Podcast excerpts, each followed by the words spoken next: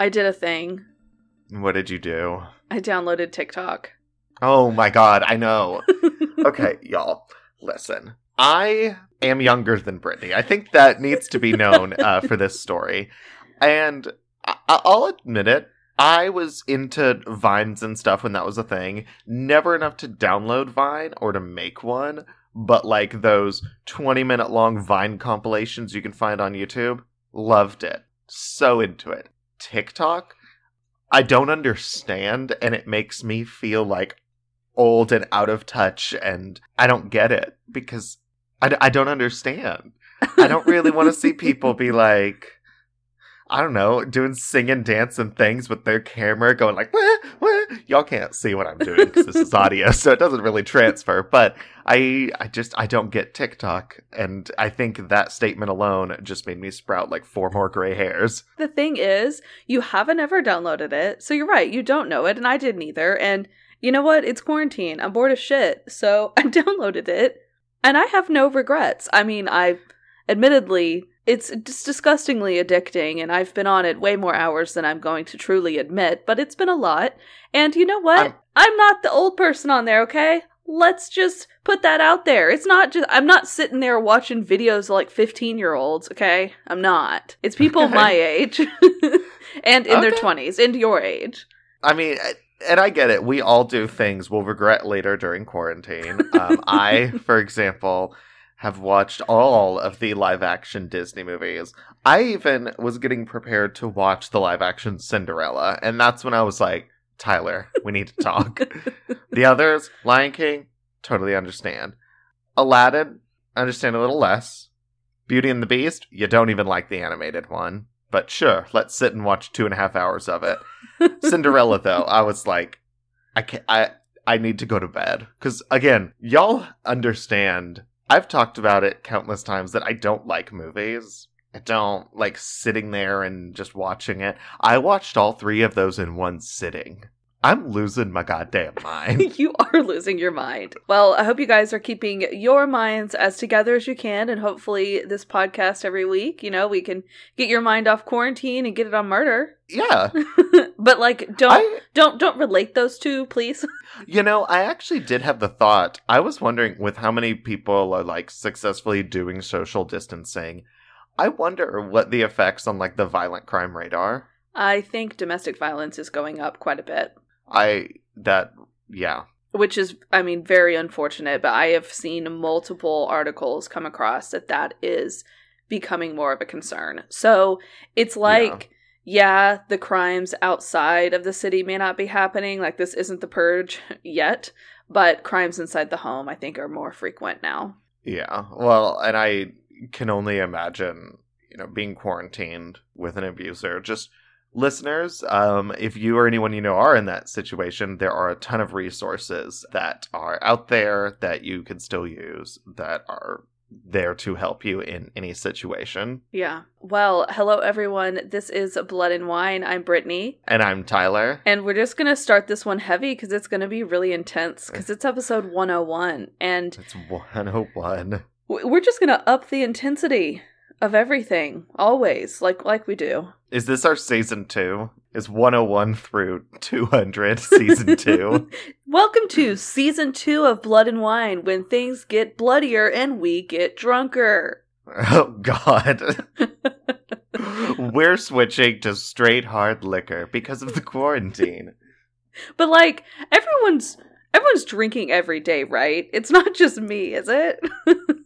I mean, I I wouldn't say every day, uh, for me personally, because as we'll discuss later a little bit when we get into our wine, I fucked up. what do you mean? Um, you know, I social distanced a little too hard, and my wine order isn't coming in, so I don't have wine. I was just trying to be safe and be smart, and I was like, oh, I can order wine delivery. That'll be great. And so did everyone else in Austin have that same thought. And so I don't have any wine. But don't worry, I am drinking in this episode. D- don't worry there. Oh my god, that sucks, but I I get it. I mean, that's that's what you have to do right now. Um honestly, ever since they well, not ever since. I've just tried to stay at home no matter what. But once they were like, actually, yeah, you probably should wear a mask when you go out into public, I'm like, that's it. I'm, I'm staying home forever. Like, I'm, I'm good. So, and even when I did a to go order the other night, I was like, oh my God, I have to get out of the car to go, to go pick this up. Which I know sounds weird, but it just, I'm not interacting with many people. So, anyway, there's a lot going on right now, but that's not what we're going to focus on. I'm very sorry you don't have wine. Glad you at least have something. I have wine. Yes. I'm excited about it. But before we do that, just want to remind you guys about Patreon. If you are bored of shit, like we all are, and you're wanting some more episodes, we've got more of those over on Patreon. So for as little as $1, you can get access to all of those. So go check it out. We've got like 45 more episodes over there or thereabouts, maybe 44. I don't know. You should definitely check it out though. And while you're checking that out, also make sure that uh, you have subscribed to us on whatever platform you listen to us on. If it's Apple Music, if it's Spotify, if it's one of the web based podcast things. I don't know. However, you're listening to us right this moment, uh, whatever platform that is, make sure that you hit that subscribe button so you can be notified every time we release a new episode every week. Yes. Well, speaking of new episodes, this is one of them. Yay! Yay! So last week, Ty and I did an episode together. So this week, I volunteered to pick the topic, and it's because I had one in mind, and Tyler was like, sure. Yep, she Hunger Games it, volunteer distribute. I did. And this week's topic is machete murders. Because when I said we're leveling up, I wasn't kidding. Yeah, fair. JK! Not really. So, machete murders happen way more often than I would ever like to believe, but hey, it's a thing, apparently. Apparently, people have machetes, and I have never seen one in real life, and I would like to keep it that way. I mean, I have, but in the like using them for camping shit way, not in the hacking people to death kind of way. I mean, really, really hope you have never seen it the latter because I would have a lot I was of like, I've questions. only seen like a couple people murdered by machete, but it was like whatever. I was just like when I was running in the park because runners always find the bodies. God, it's so true. And also, I don't run. what is running? That's hilarious. So, before we get into our gruesome machete murders, Tyler, I'm really curious what you're going to be drinking. So, what are what's your beverage of choice? So, yes, I don't have wine, but if you listened to last week's episode, you know that I was drinking my favorite drink, Strongbow, and I have two cans left, so it's Strongbow Part 2, and that's where we are. I'm not going to go into what it is again. It's cider. It's English people are like, "Oh my god, it's garbage cider." But um I I love it. It's it's my everything. So, yep, I have two cans of Strongbow left and then I don't know. I don't know what I'm going to do tomorrow. Hopefully, your wine order comes eventually. Uh, fingers crossed. But I guess Um, I'm sorry. Are you supposed to drink it yet? I'm sorry, it was overflowing. well, hey, Strongbow's awesome. Always a good go-to. So it is. But since you are actually drinking wine in this episode of Blood and Wine, uh, why, why don't you take the reins and tell me uh, what you're drinking today? So I am having the 2015 Tormaresca um, Napricia Red Blend from Italy, and I I hope I'm saying Napricia correctly, but it's it's a very interesting Italian wine that I found at Total Wine. It was probably around twelve dollars. Honestly, not oh. sure. I did the bad thing where I didn't write it down. But this one is called Napricia because of the three varietals that it's made from. So it's 50% Negro Amaro, 35% Cabernet Sauvignon, and 15% Primitivo. So it's the first two letters of all of those. N E Oh, P R I C A. They have it in a different order, but whatever. It's from, like, if you're looking at Italy as a boot, it's the heel. It's like the stiletto of the boot. You know? okay. The part you use to crush a man? It's that part. Mm-hmm. This wine is ruby red in color with aromas of berries and a light, spicy licorice. It's a nice blend with flavors of dark fruit, chocolate, hints of licorice, and the balanced acidity. So it sounds like a pretty straightforward red blend, but with a little bit more spiciness, which Yeah. I'm really into into that, and I'm very curious what this wine's going to taste like. I will say, I hate the flavor of like licorice and anise, like all of that, except in wine. Like when wine has notes of anise or licorice or things like that, it's so good. It is, but I'm But- never to sit down and eat like some candy licorice.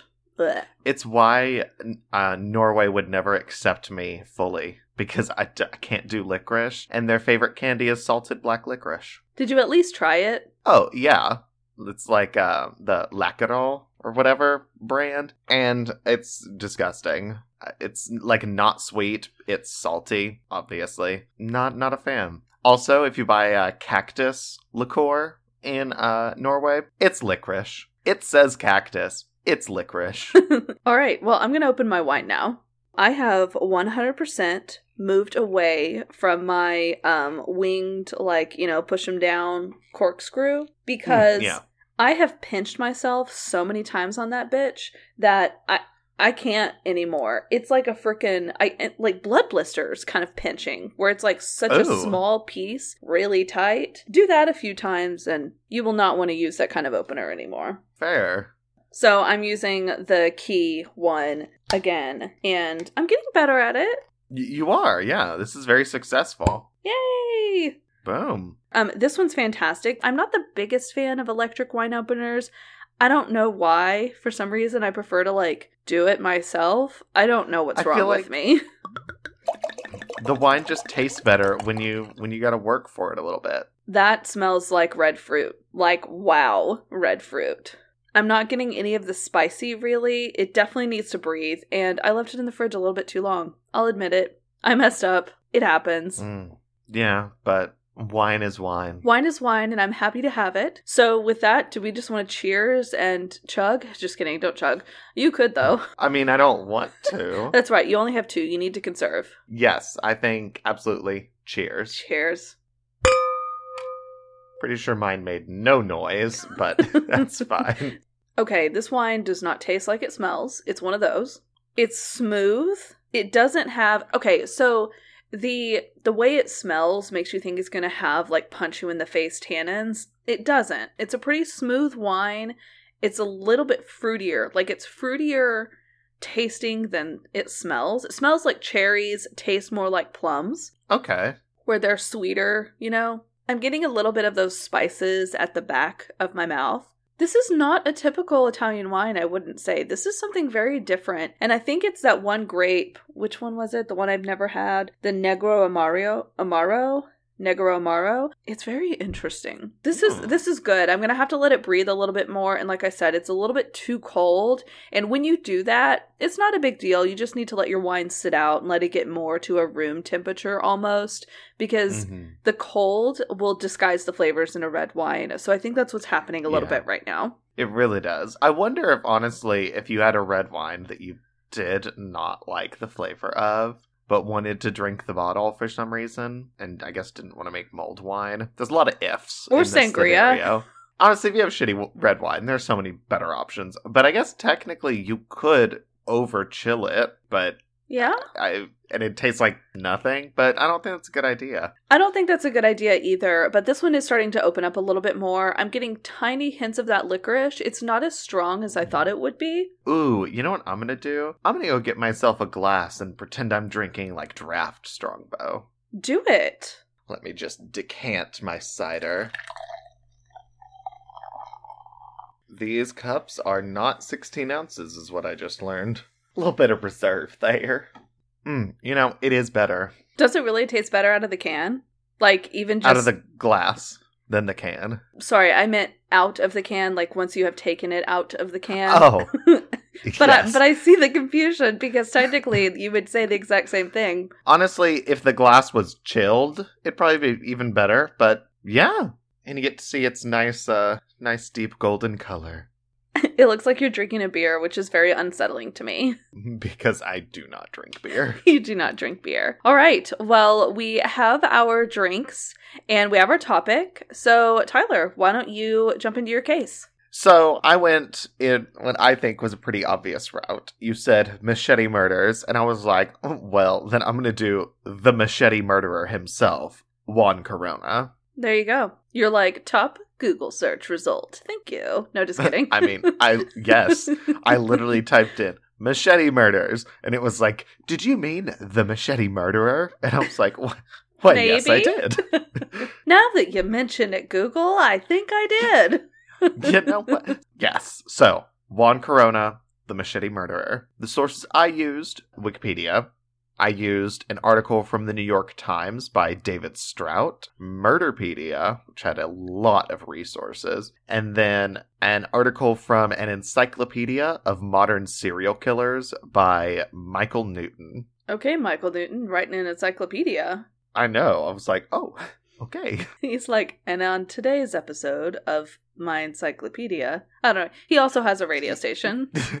I was like, uh, encyclopedias aren't generally episodic, but okay. Okay, they're vol- voluminous. Just kidding. Voluminous. they have volumes. that is yes, those that that is correct. And if they're God, really big, they're also voluptuous. What is that word? Why can't I say it? Voluminous? No, I don't know. Voluptuous? Yeah, that's the one. They're curvy. Anywho, so Juan Corona. He was born in Autlán, uh, Jalisco, Mexico, and 90% sure I went Norwegian with that, and I don't know how to pronounce the city name, is what I just realized. Yeah, I mean, don't look at me. I always say I everything mean, wrong. It's probably not Autlán, but uh, that's how it's spelled, and that's what I'm going with. So it's definitely in, not, in, though. In, in Jalisco. He was born in Jalisco in, Me- in Mexico on February 7th of 1934. In 1950, when he was like 16, that was when he first entered the U.S., and he crossed the border in California, and he then worked in the Imperial Valley in a lot of the farms. He worked with a lot of different migrant workers picking carrots and melons, and um, and he did that for about three months. And then he moved north to the Sacramento Valley in northern central-ish California. Also, his half brother Natividad Corona, he had immigrated to California like six years earlier in 1944, um, and he worked and he wound up settling in Marysville, which was across the river from Yuba City, and these are all in the same kind of central northern California area. So in May of 1953,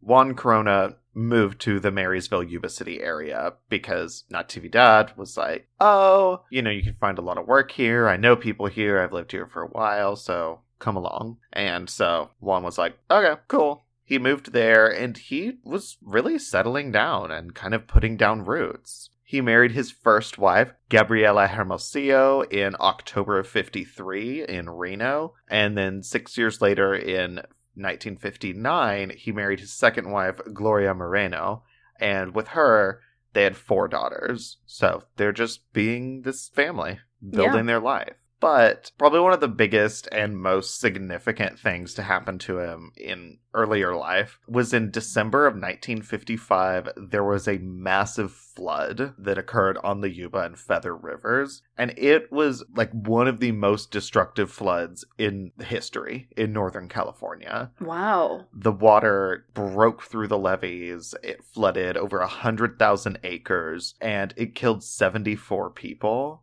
the authorities say they compelled him, so I don't really know if they forced him, if they were just forcing everyone. But regardless, at behest of the authorities, he aided in digging victims out of the mud for weeks. Oh my god. And that just mentally broke him.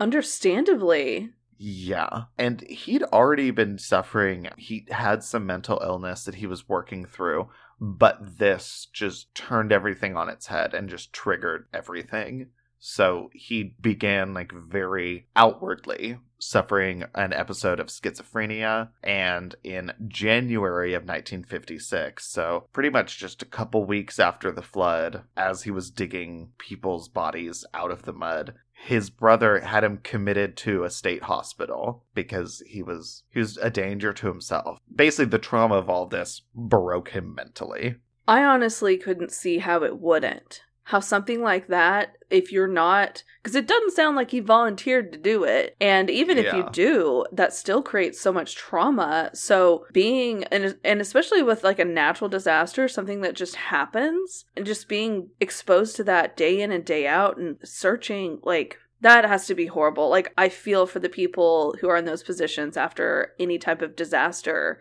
the recovery effort. That's traumatizing. I don't understand how you go through anything like that without some serious PTSD. right. And I, I don't think most people do. Agreed. Oh, totally. So Juan was committed to state hospital, and because it was the early 50s, or I guess it was the mid 50s at this point, he then received 23 shock treatments. Which was how they were like, we're going to cure you. And if Yeah. you've ever seen video or footage of the shock treatment, it's horrifying. It It's absolutely horrifying. horrifying. I cannot imagine how they thought that that was doing something good. Uh, no. I don't get it. That's one of the past horrific medical things that was done in history that I will never understand how so many people were behind that thinking that that was legit. That and the lobotomy. I'm like, really? Yeah. Like stirring someone's brain with an ice pick looking thing? That's not that's not fixing anything. You're just making him a zombie. Pretty much. The kind of medicine that went on back then, not all the time, but a lot of times, again, stuff like electroshock, lobotomy, it's absolutely horrifying. But after his 23 shock treatments, he was pronounced to be recovered, and three months after admitting him, he was released. Uh, upon his release, he was deported to Mexico. In 1962, so six years later or so, he returned to the US. This time he did have a green card, and at this time he had stopped drinking.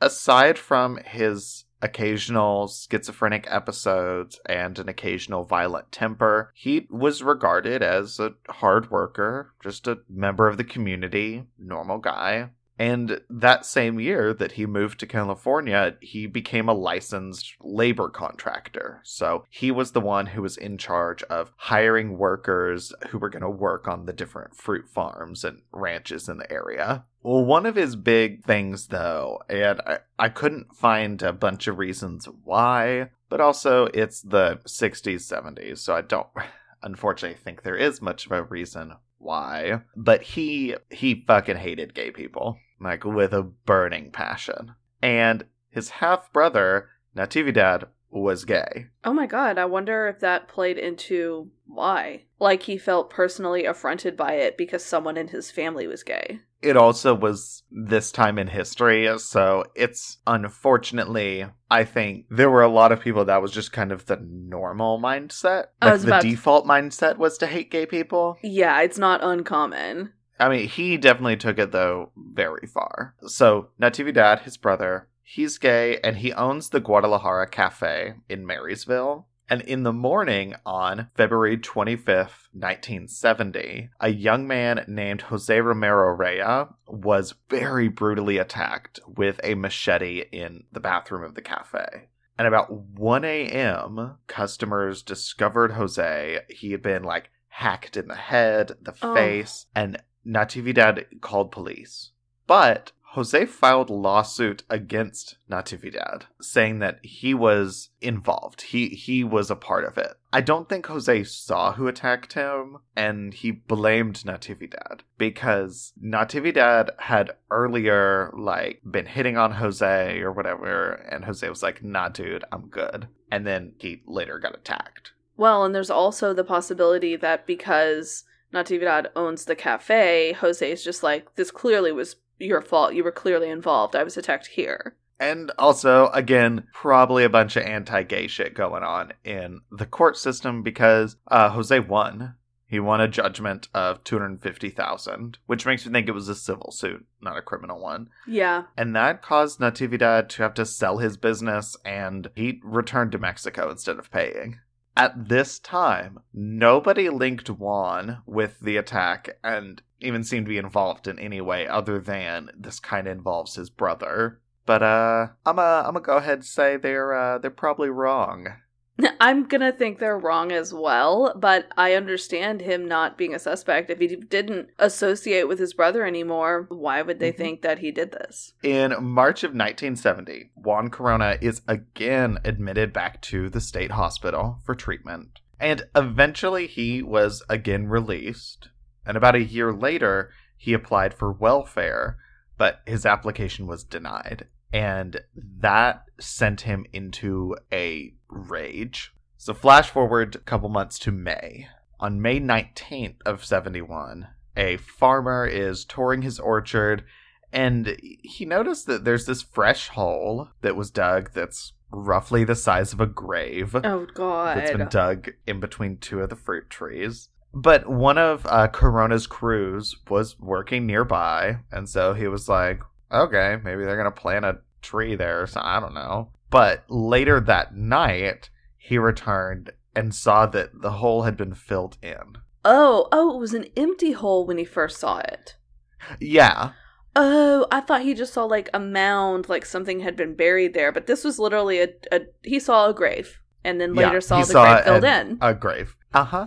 And so that he was like, mm, I don't know about this. So he called the police, summoned them to the, his farm, and that next morning, He summoned the police. He was just like, "Police, please come!" Yeah. And they appeared. yeah, he actually was a witch. I didn't see that twist coming.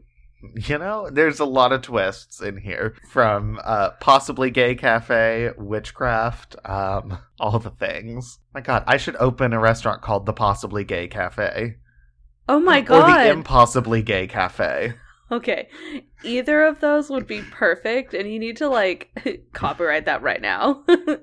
That's mine. Don't steal it. I'm uh, I'm opening the Impossibly Gay Cafe. It's gonna be the gayest place you've ever seen. Oh my gosh. I can't wait to go for brunch. Okay, it, the line will be out the door. it will be because it's in Austin and literally you'll be so busy. We serve bottomless mimosas for bottoms, and Once restaurants can open up again. oh yeah, I guess I couldn't open it right now. Well, that's okay. Anywho, yeah, the farmer's not a witch. He just called the police, and they came there the next morning. They get to the little now filled in grave, and they're digging. And they had not dug much before they found the fresh body of a homeless man, Kenneth Whitacre.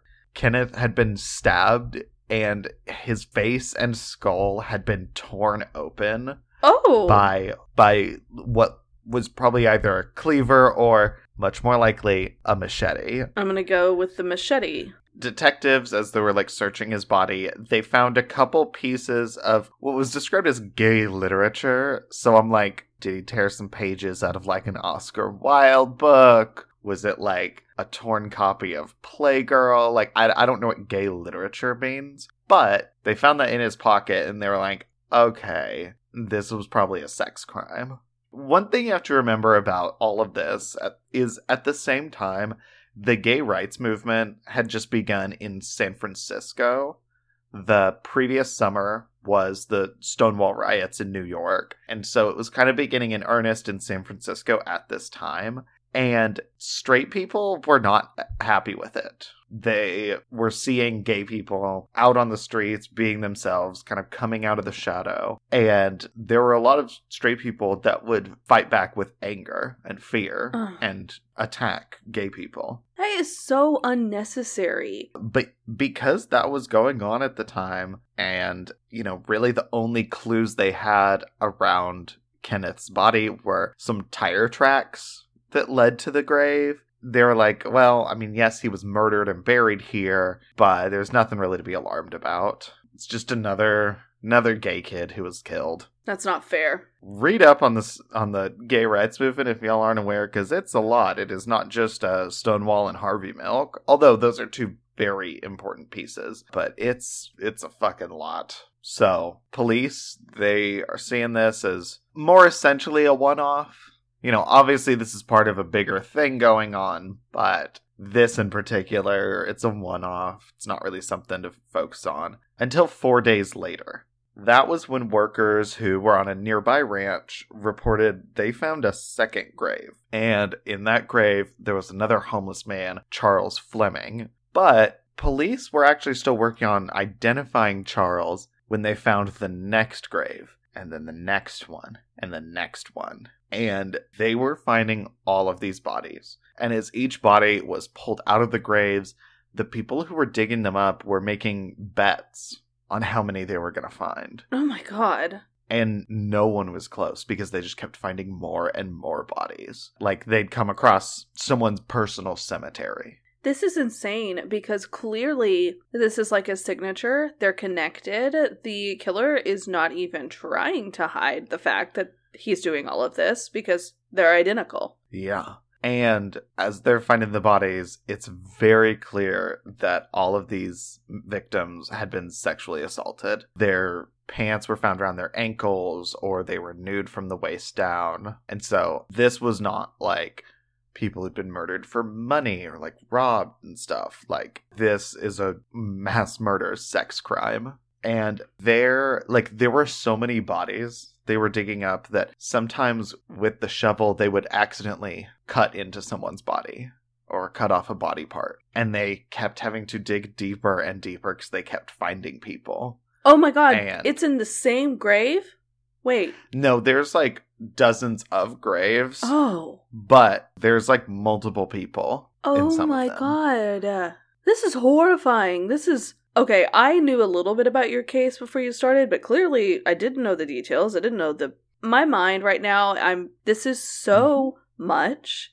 This is Mhm. crazy. Yeah, the, it's horrifying, and some some of the articles were speaking about it in just such graphic ways that not necessarily graphic in a like sensationalist way, but graphic in a way that's like, oh my god, that's what they were seeing, and in, in things that I just wouldn't think about. One of them described them as like some of the bodies had suffered decomp so bad that they were basically like falling apart when the people who were digging it tried to lift them out. Yeah. So they would just have to pick up multiple pieces of the victims to put them in these body bags to get them to morticians. In one of the graves, though, a man named Melford Sample, the deputies found two meat receipts. So, like receipts from a butcher, I imagine, Oh, okay. that had been dated May 21st and had been signed with the name Juan Corona. Wait, why are Juan's receipts in this guy's pocket? I have no idea. Maybe they went to the butcher together.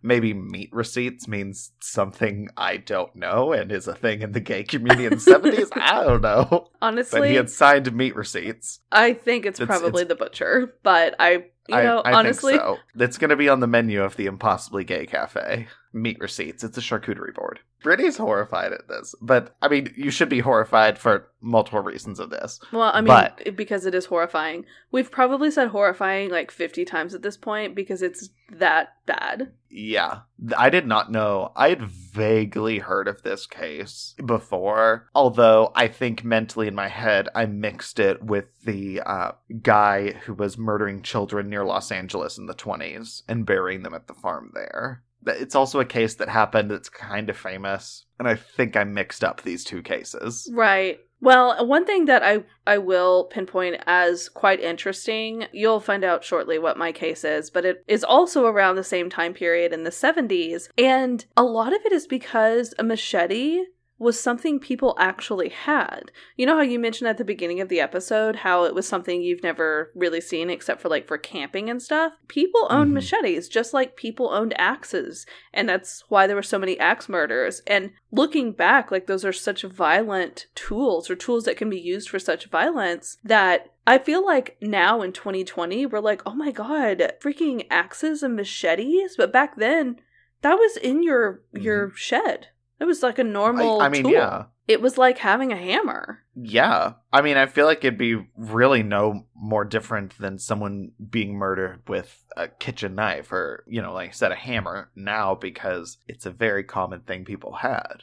I cannot believe Juan Corona is getting away with all of these murders. And so this receipt, you know, I am glad they found it. Yes. They found receipts on Melford's sample, and then couple days later on June 4th, they uncovered the body of Joseph Maxack, and on him, they found two more receipts. These were bank receipts that had the exact same signature of Juan Corona on them. That's such a weird thing to leave with two victims. I know. I am not sure if it's one that, like, you know, when the victims were getting killed, they grabbed it off of him or what, or if he purposefully put the receipts there. I don't know. But the meat receipts, I'm like, okay, maybe they went to the butcher together. Okay, that weirdly could make sense. I don't know. But the bank receipts, I'm like, even if you went to the bank with someone, they're not gonna, like, hold on to your bank receipts. Right. That's weird. it is. So I don't know how the receipts were there. All in all, these bodies are all being discovered in May and early June of 1971, and some of the bodies were pretty fresh, but others were very clearly had been in the ground for months. And medical examiners were estimating that the first murders probably occurred around February of 1971, which, if you remember, would have been just before Juan Corona got denied for welfare. Most of the victims, they had been stabbed or they'd been hacked to death. Several of them had been uh, sexually assaulted, and four of them were ultimately unidentified. But the rest of them were a mix of migrant workers or drifters or um, different homeless people, and some of them were Skid Row alcoholics. But the thing that kind of I think is one of the most horrifying, just another piece of horror to it, is none of the victims had been reported missing by their None? surviving relatives. None of them. That's horrible and not okay. And I hate it, but they did live these these people seem to have lived very transient lifestyles and their family may have never known where they were in the first place. So they didn't even know Yeah. to report them missing. No. And I think Juan Corona was very clearly targeting people who were already victimized by society or circumstance. So I think that was very much part of his plan. If no one gets reported missing, how, you know, who's to say any of this happened? Exactly. He is targeting the forgotten people. Yeah. So these receipts that were found, they were circumstantial evidence, but they gave a boost to the case, and they were enough for police to start targeting Juan Corona. Or at least to try to And- go talk to him. Yeah, because they also had witnesses who later told police that some of the victims had been last seen riding in Juan's pickup truck. So, with that, all that information on May 26th, so this is still during the time that they're discovering more and more bodies. They haven't found the bank receipts at this point. Okay. But on May 26th, police entered Juan Corona's home with a search warrant and they arrested him. And they discovered some pretty damning evidence. They found two bloodstained knives, a machete, a pistol, they found bloodstained clothing, and there was also a work ledger that contained 34 names and dates, and it included seven of the known victims. So they already had all of this. They had already arrested him and whatever you're about to tell me, but I'm also picturing, okay, but in the future they find those receipts where it's like, well, that's just the nail in his coffin. Yeah, because they're not done looking for more victims. Yeah. They keep finding more, so even though they are they've got a lot of evidence now on him, they're still looking for more. But this list, this work ledger, prosecution in the trial would later refer to it as his death list, and they allege that it recorded the dates that these men had been murdered. I don't know necessarily because there's 34 names on it, and it sounds like seven of the known victims were on it, but I don't know about the other people. There's dates with them. So I, I don't know if that was just like a part of it or what. But I do know that a lot of his victims were people who'd worked for him. Because again, Juan Corona had been supplying workers for these ranches where the victims' bodies were discovered, and he actually housed many of them in a bunkhouse on the Sullivan Ranch.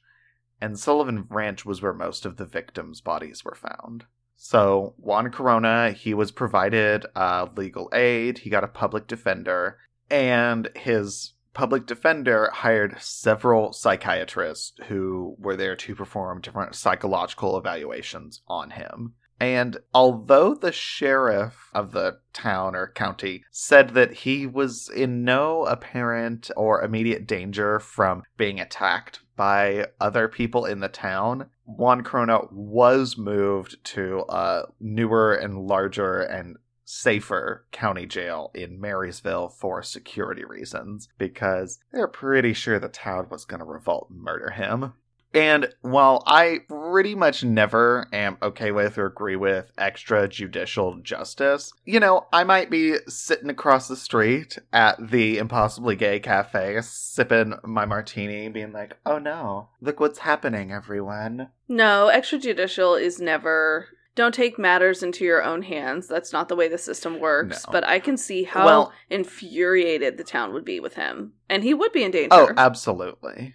But one of my arguments for it though is like one, he's not been to trial yet. You know, the the public has not seen the evidence. True. So he very much could be an innocent man. He is innocent until proven guilty. But also, even if it's very obvious that he's guilty, he did this, by taking it into your own hands and stuff, you are ending any opportunity to learn about other victims the police hasn't found haven't found you know give justice and closure for other families so It's true. N- don't don't do it. Don't. I mean, I I guess that's a lesson I have to tell all our listeners is don't go to jails and murder people. Well, it's similar to that one case. We've never done it. I could totally be getting this wrong, but I think it was in Missouri where the town like comes together and kills this guy. And it's, we're going to do it one of these days. Listeners right now are like, oh my God, it's so and so. Come on. How do you not know that? Wait, was it the one where it was the dude who's like a crazy asshole who threatened everyone with guns, yeah. and then the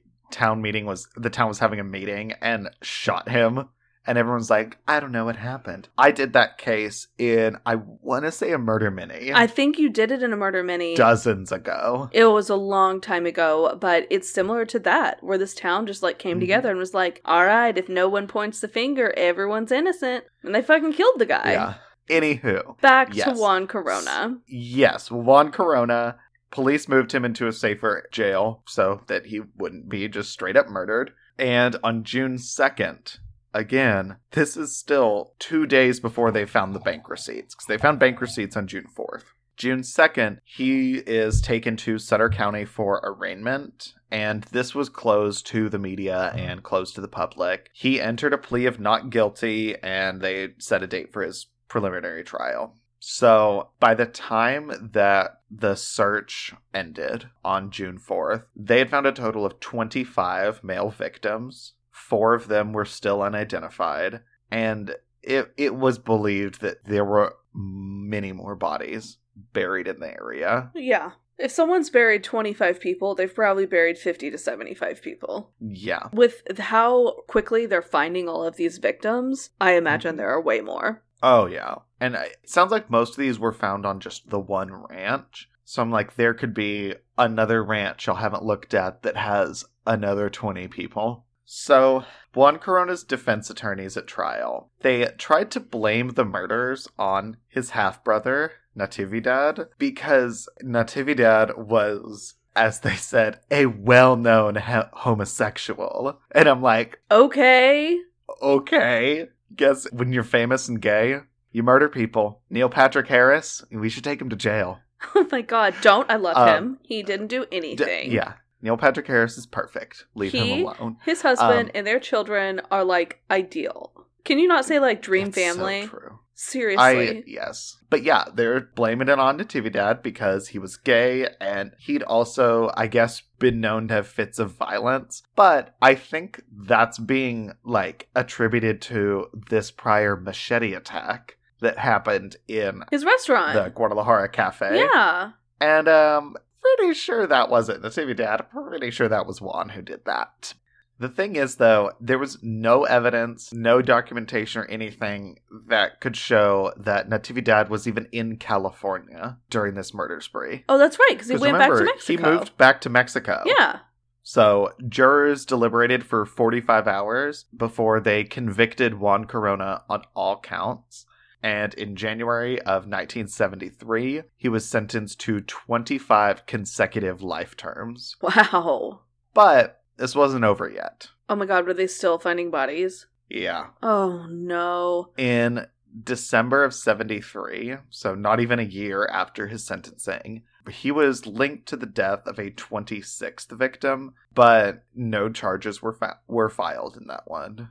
In May of 78, an appeals court actually ordered a new trial for Corona because his prior legal defense was incompetent. Which, I mean, if their big strategy was his brother did it, was his brother even in the country? You know, I don't know. Pretty, pretty shitty defense. So he's ordered a retrial, but his retrial was delayed for a couple of reasons. One, he had different psychiatric evaluations and observations he had to undergo. The other one, in 1980, he was stabbed by another inmate, and that lost him uh, his sight in one eye.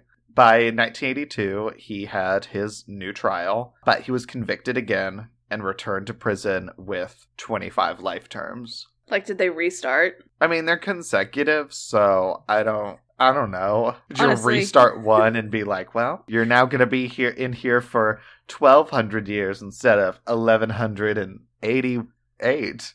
On March fourth of 2019, at the age of 85, Juan Corona died. He had previously been diagnosed with dementia. He'd been denied parole eight times. And by the end of it, he was in a special needs yard because of his dementia, but he died in prison. And at the time of the murders and at the time of the trial, his crimes were characterized as some of the most notorious in US history. And again, the exact victim total is not known now and probably will never be known, but is most likely much, much higher. Yes. But that is the case of Juan Corona, the machete murderer. Wow, dude. That is insane. And I also, uh, listeners, just thought about I am recording this at my desk. In front of me is my window, which is open. And if any of my neighbors are on their patio, they just heard my entire case and are probably like, what the fuck? like, what? if y'all like this, you should listen to Blood and Wine, a true crime podcast. neighbors. I often wonder if people overhear me recording, but also I'm like, meh, I'm in my home. I do what I want. I do what I do. But like, I had no idea the victim count was so high in your case. I had no idea it was so high. I think I know we've both mentioned Juan Corona one offs when describing other serial killers. I think when you did Candyman Dean Corll, in your case, you had like a line or something about how yours became the most prolific serial killer because it eclipsed Juan Corona at the time. Yeah, this was a case that it's been, you know, on our list and you brought it. Boom. But yeah, so that was my horrifying machete murder case. Uh, why don't you tell me about yours and just let's keep this horror train chug a lugging along. Before I do that, I'm gonna chug a lug my wine, but also tell you more about it because it's no longer too cold. So I just wanted to add on that it it does taste like an Italian wine. Like it's giving me more of these earthy tones. There's definitely the red cherry. I taste a little bit of that licorice. It's still a very smooth wine. I'd call it medium bodied. I recommend it. It's good. I've been sipping on it uh, while you tell told me this horrible tale. But so I just wanted to. I feel like I didn't do justice at the beginning. I was just kind of like, I don't know, it's too cold, and that's it's hard to respond. And like I said, if you chill your wine too long, just let it unchill, meaning sit on the counter, and then you'll be good. Just let it just breathe.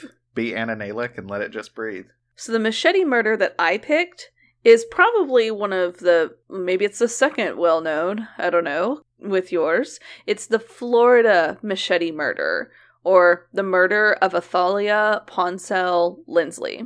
Okay. So the sources I used an article from True Crime Database, TCDB. and I watched one of the BuzzFeed Unsolved videos with Ryan and Shane. My boys. Yeah. So, on the evening of January 23rd, 1974, so like I said, not too long after yours, I Guess machetes, yeah, you just, it was a 70s thing. It's vintage. people had them. 56 year old socialite Athalia Ponsell Lindsley was attacked and murdered by an unknown assailant on the front steps of her Florida home. Which, can I just say, scariest fucking thing to be murdered at home. Yeah, that is so your case already. It's kind of combining Juan Corona and our case we did last episode, episode 100 with Gianni Versace. Like, oh, front steps of your Florida home, but a machete.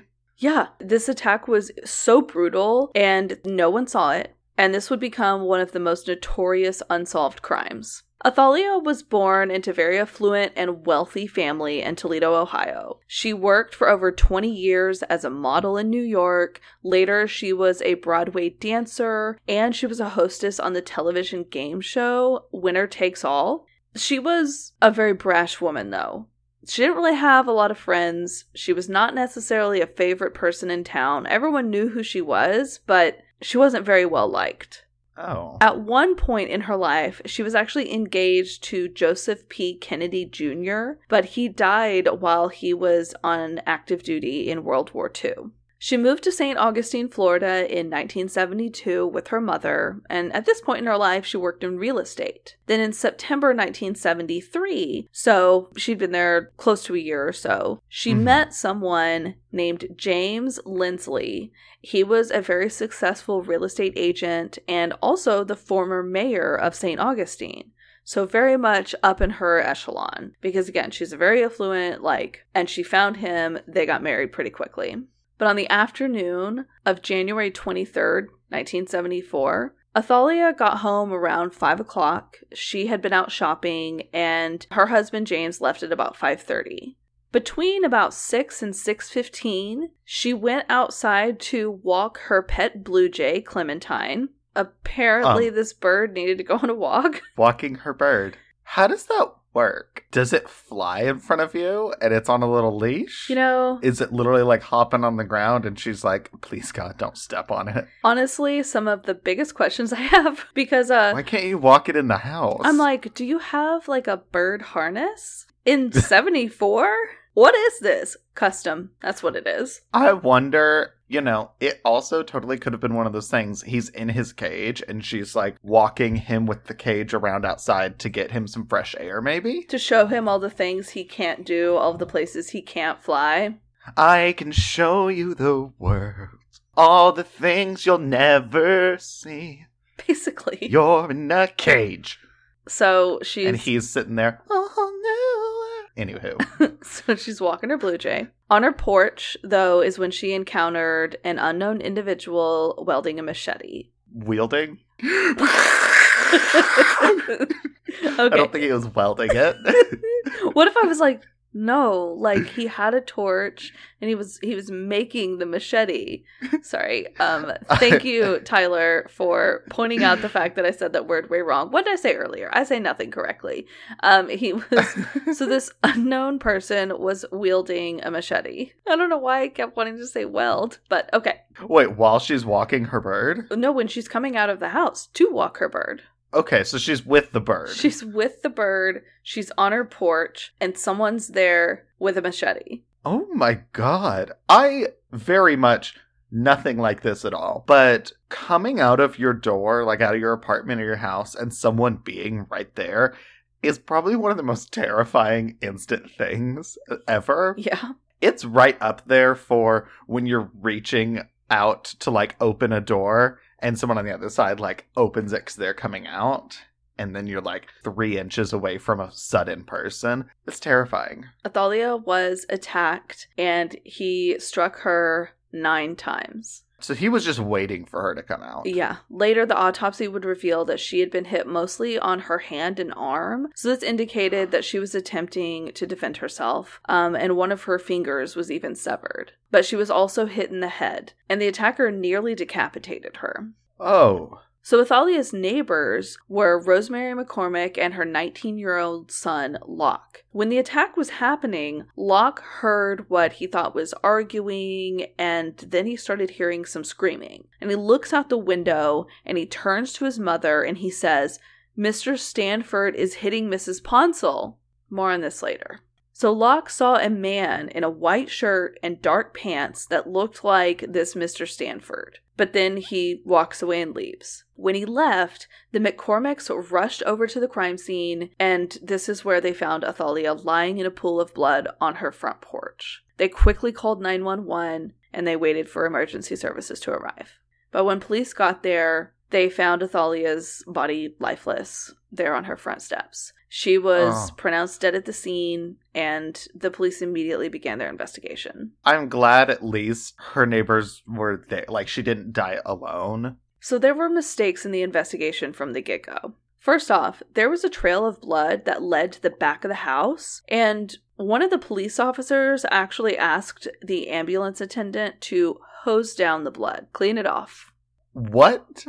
Yeah. Literally, even in 74, I cannot imagine why you would tell someone to clean up blood at a crime scene, but that is what happened. Because even back then, they did blood typing, didn't they? Yes. I know they didn't do blood DNA, but they could be like, oh, this is A positive. Well, hold on. Her blood's B neg, so this could be from the killer. Yep, you're absolutely right. Wow, hose it down. Hose it down. That is that is some John Mulaney shit right there. Gross. Clean it up. It literally is. It's, it is that joke come to life. Maybe this is what influenced that joke. So, despite all of the things Athalia had in her house, including a ton of antiques, nothing was taken. But Blue Jay, who was her bird that she had found and like nursed back to health, he was gone. His cage was found empty and smashed. I wonder if like the bird was taken or if the cage was like smashed in the attack and Blue Jay was like, Bye! "Oh, I'm the fuck out of here." I don't know. Initially, Athalia's husband, James Lindsley, was considered a suspect, which, of course, Yeah. always, the spouse is always his first suspect. They'd only been married for four months prior to her murder, but they lived in different homes. That's weird. Athalia lived on Marine Street, and James actually alternated between two different homes, one on George Street and another on Lou Boulevard. Athalia was still in her home though because she was trying to sell it, and she didn't want to leave it uh. unoccupied. So, honestly, Okay. it is That's not weird. it is weird, but it's also not, but it also is because they're both real estate agents and it's like you can't even sell your own home. What's going on? no, that's a that's a good point. I forgot that they were both real estate agents. Yeah. James said, though, that even though they were in separate homes, they were not having any marital issues, but there were some letters that Athalia sent to her sister that say otherwise. James also did have a machete, like the one that was used to kill Athalia, which he kept in his trunk and he would use it when he was going to show homes and he had to like hack at the undergrowth at the properties to make it look a little bit better. Okay, if I am ever like being shown an open house and a fucking Indiana Jones is showing me the way, hacking away leaves and vines and shit to get to the house, I'm probably not interested. they need to have a landscaper come out and then maybe I'll look at the house, but I can't even see the shutters. Uh, yeah. What's the curb appeal? It's a forest. well, I couldn't tell you. I can't even see the house. James turned in his machete immediately to the police. And like I said earlier, it was pretty normal at this time for people to have a machete or two. And especially here in Florida, they honestly had to cut the growth quite a bit and they would use their machete. Uh, I mean, yeah. But honestly, okay, he turns it into the police. First off, he's the former mayor, so probably has pretty good relationship with those same police that were like, hose down the blood. So I'm sure if he like lazily wiped his machete with a paper towel, they'd be like, nope, it's clean, it's not red, so here you go. And that's definitely something to keep in mind. James also had about a 20 minute gap in his alibi where no one could account for where he was. But the investigation against James was quickly dropped after it was established that he was nowhere near the vicinity at the time of the crime, so he couldn't have done it. But I thought there was 20 minutes that no one knew where he was. But I thought he was former mayor and knew all the police. Oh, okay. okay. Yep, that's. I, I thought that's kind of where we were, where we were at. But I'm like, we don't know where you were, but it definitely wasn't here, Mister Mayor. So let's go back to the potential person that Locke said he saw attacking Athalia. So Alan Stanford Jr. lived next door to Athalia Lindsley on Marine Street. He was 48 years old and a county manager, and he had allegedly been having this ongoing dispute with Athalia over like so many different issues. But most notably, it was the six stray dogs that she had, which were constantly barking. This later developed into a feud between the two of them, with Athalia going as far as to complain about Stanford at a county meeting in October 1973. So, this is a few months before the murder. Athalia made a complaint on record concerning the issue of Stanford's raise in salary by $20,000. And one of the county commissioners replied, I am aware you are a neighbor of the Stanfords and that y'all have had neighborly problems. To which she replied, That's true, but my life has been threatened. You mentioned personal things, he threatened my life. So, this feud it went on for quite a while and it was about dogs it was about his salary it was just they were those neighbors that bickered about everything whether it was personal or political they were at odds She's trying to move. Wouldn't you, the neighbor, want to be like, you know what? I want to make sure she gets out of here by like, we're to make sure someone buys this house. On several occasions, she actually attempted to have him fired, um, and he had taken her to court over the noises caused by the dogs in the neighborhood. He wasn't the only one that complained about the dogs, there were other people too. I mean, six dogs. I would be livid. Not murder someone livid, but I would be livid if I had a neighbor who had six screaming dogs. yeah, that would be pretty annoying. And Athalia had numerous enemies because of her very volatile personality, like I mentioned earlier.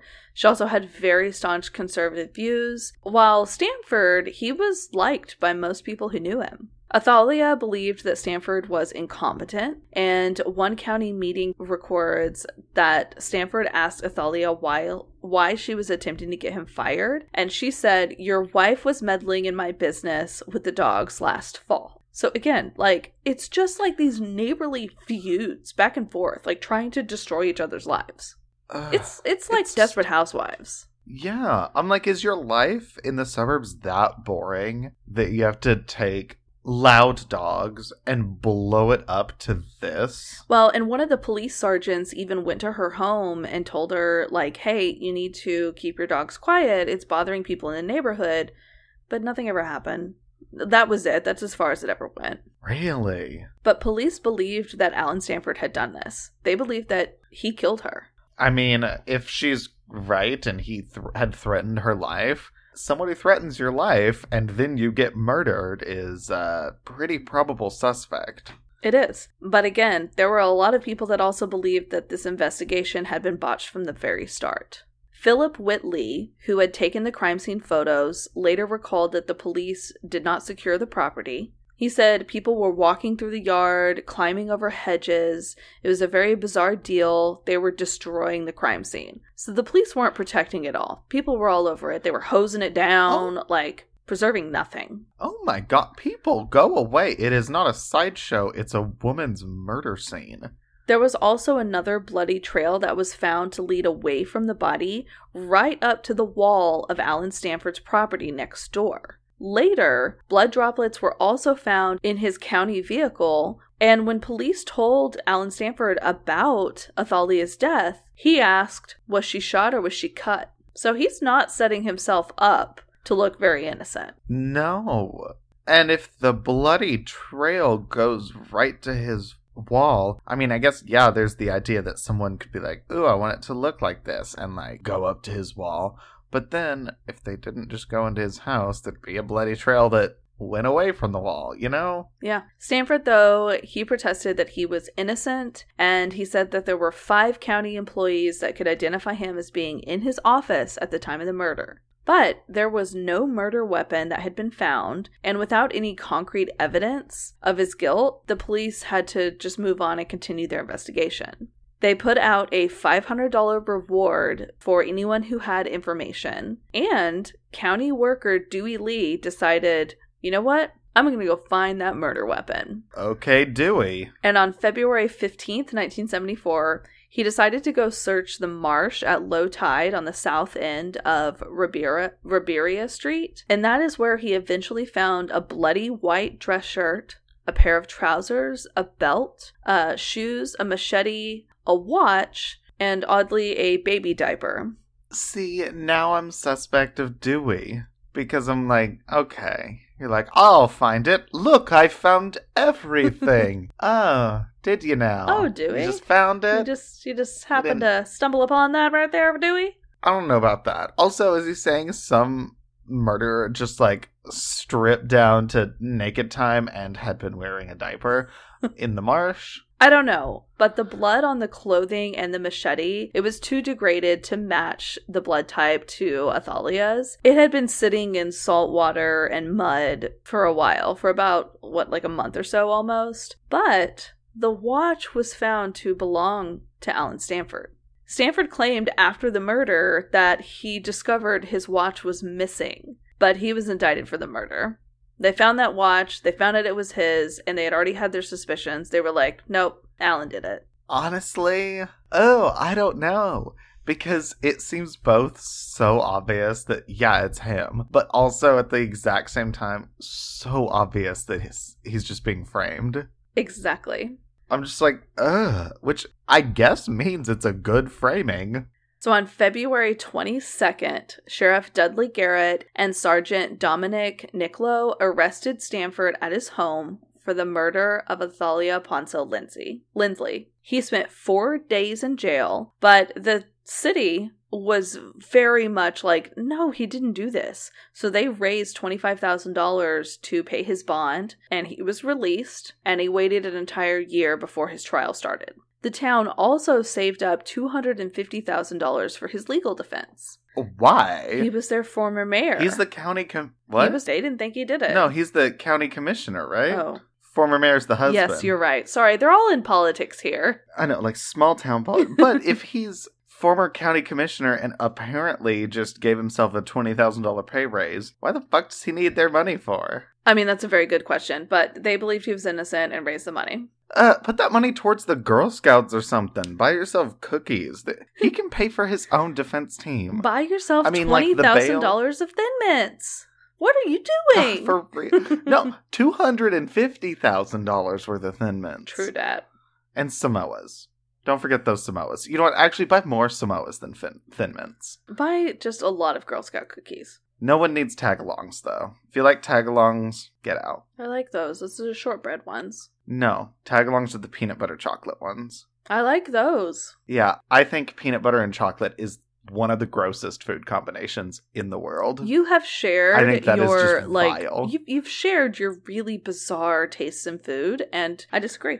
I don't I don't think it's that bizarre. I really think it is. But back to my case. Yes, not talking about Girl Scout cookies. So, Frances Bemis, she was a friend and another neighbor of Athalia, and uh, both of them had been socialites with a history in the entertainment business. She was a former newspaper writer, radio producer, and a fashion director. And she was one of Athalia's few friends and supporters, because, like I said, most people didn't like her. Frances Yeah. lived just four doors down from Athalia and like the Athalia in Stanford residences because they were neighbors. So there was no one else but Alan Stanford being charged with the murder. She thought there was a lot of controversy that was going on, and so she started investigating on her own, gathering evidence, and it was believed that she was planning to write a book. Mhm. She was overheard alluding to the fact that she had information that was pertinent to the case and that she knew who the murderer was. She had expressed her dislike for Stanford on several occasions, and she would have no doubt been a witness for the prosecution at his upcoming trial.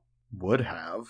Like, she was going to, and then something happened? So, even with her friend being murdered, Frances stated that St. Augustine was a very safe place and that she was still going out on her nightly walks even after the murder happened. And she even said that she was out the night of the murder. She's like, But I still go on my walks. This is a safe city. Mm, doesn't sound like it. I mean, yeah, that's foreshadowing if I've ever seen it. Yep. So on Sunday, November 3rd, 1974, so this is about nine months after Athalia was murdered, Frances went out for her usual evening walk, but this time she did not return.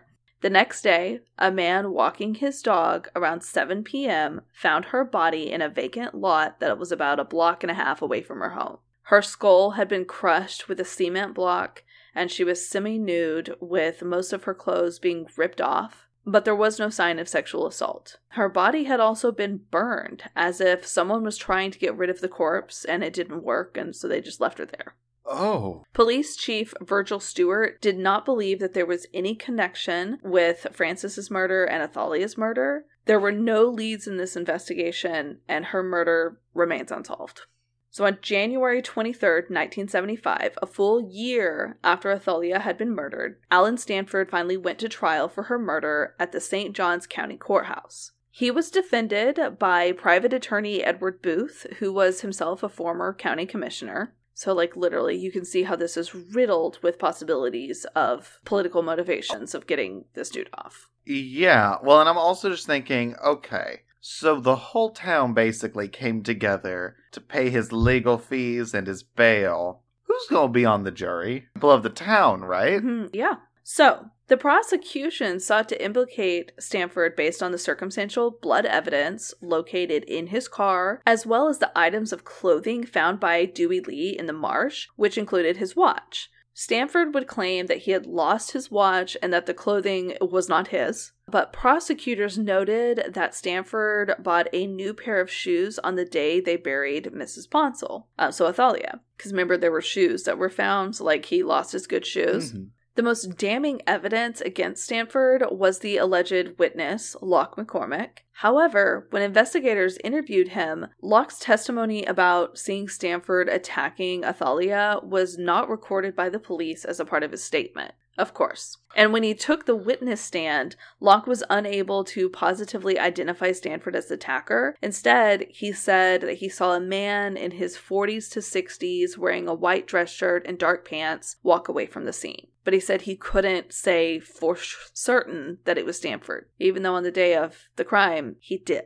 It's also been a year since he saw it. It's been a while. The defense, though, was stating that Sheriff Dudley Garrett, Dewey Lee, and James Lindsley, so her husband, they were framing Stanford all together. They stated that Dewey was able to find the items in the marsh so quickly because he was the one that put them there. So you had the same thought as the as the defense. A witness also stated that she saw Dewey in Athalia's yard two hours before the murder happened. So after two hours of deliberation on February 3rd, 1975, the jury returned a verdict of not guilty and Stanford was acquitted. Surprise, right? A month later, in March 1975, Stanford was fired from his job as county commissioner and then he moved out of the state. So today, like I said, this murder is unsolved. In 1998, Bloody Sunset in St. Augustine was published, and this was written by Jim Mast of Federal Point and Nancy Powell. They mixed fact with fiction in this book. So it was one of those that's like based on a true story, but a lot of it's not true. Ah. So they said like it's based on a true event, but this isn't history. But the town completely ate it up, and it was a sensation in St. Augustine. Residents were very eager to read about all these lurid details of this unsolved crime because to them it was something that had happened, you know, in the 70s. Now it's like late 90s, and they're like, oh my God, maybe there's going to be like some things we don't know. But in reality, like Yeah. that is true in the fact that that it is fiction. So it's like, yeah, there's going to be things you don't know in there because it's not real. Oh, but they were viewing it as like, ooh, okay. So now we're gonna finally be able to find out Exactly. all the tea. Exactly. Or just like a new theory because there were a lot of them. And in 2000, A&E aired an hour-long documentary that detailed the case for the City Confidential series. And then in 2006, another 2000 copies of Bloody Sunset in St. Augustine was reissued by Powell with uh, Mast permission. So like they were like let's print more books, more people want to read it. And she said that her son later convinced her that it would always be a good seller, and she heard that copies were being sold on the internet for 50 to $75, and she thought that was ridiculous. So she's like, let's just print more. Nancy Powell was actually a friend of Athalia's, and she remembers that she had lunch with her the day of the murder. She stated that Athalia and her husband James went to Jacksonville to shop that day. So I, I guess like she felt the need to like help be a part of this book because she actually knew her and like saw her that day and I haven't read the book. Sounds like I won't be able to get my hands on a copy, but the deaths of Athalia Ponsell Lindsley and her friend Frances Bemis, they remain, like I said, unsolved. Wow. With cases that are just riddled with controversy and for poor Frances, it seems like literally nothing was done. It almost feels like they went to the scene, they were like, "Well, there's no evidence." And never tried looking for anything. I know. And she was stripped and attacked and burned. So, unsolved mysteries are ones that I hate them, but that's also why I've Yeah. started being like, by the way, this one's unsolved because it's just Just setting the stage. so that's the murder of Athalia Lindsley. Two very different cases of machete murders. Two very different, two very intense cases of machete murders. Which it's a machete murder, of course it's going to be intense. True. I'm going to just state that fact. But Uh, yeah, I don't. I feel like there are very few big weapons like that where you, you could find one that's not intense. so are you ready to hop into postmortem? Let's do it. Post mortem time.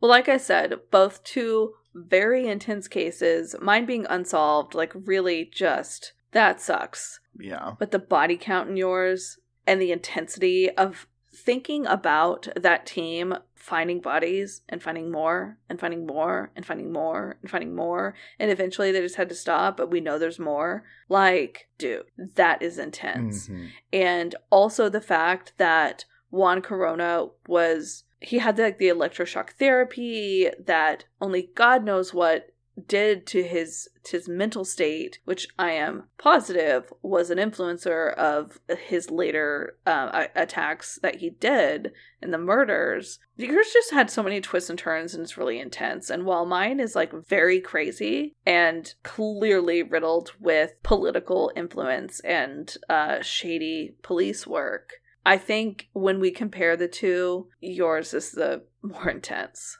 Yeah, I feel like in your case, it was so much like, are you kidding me? With how the investigation was handled, all the political aspects that were pulled into this murder case and shouldn't have been. But in mine, the big what the fuck is the the finding the bodies and the more and more. Yeah. So yeah, I'll I'll agree with you. My case was more more intense, and also just that the all the bodies they found through all that digging, and there's probably so many more. That's what breaks my heart is that we know there are more.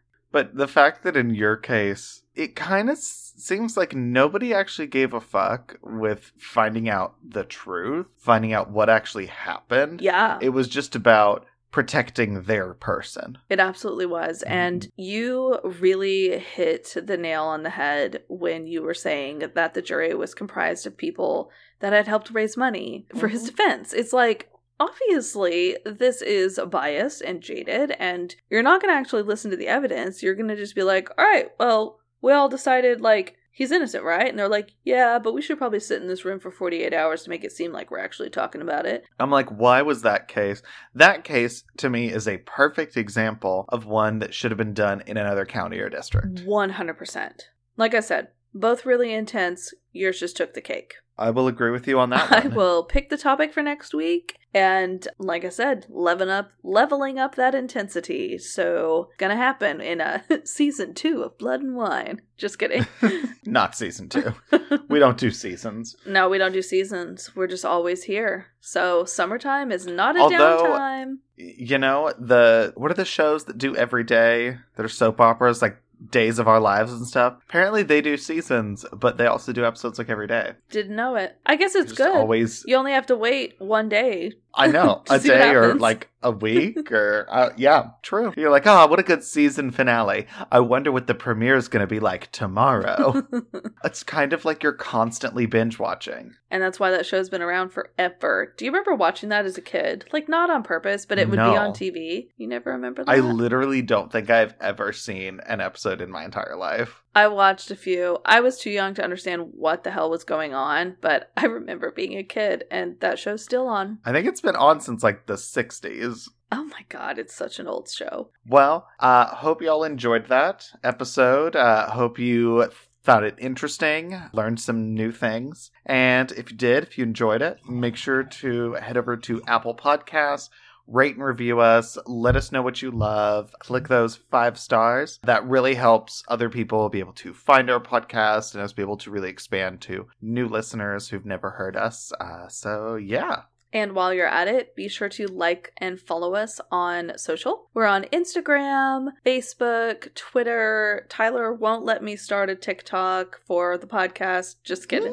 No, we are not starting a TikTok. I'm just kidding. Um, but be sure to check us out on social. It's where you can go and find all of the wines that we're having, see our beautiful faces, see reminders of what episodes are coming out. So definitely check it out. And with that, this is Blood and Wine signing off. XOXO. Bye, you guys. Bye.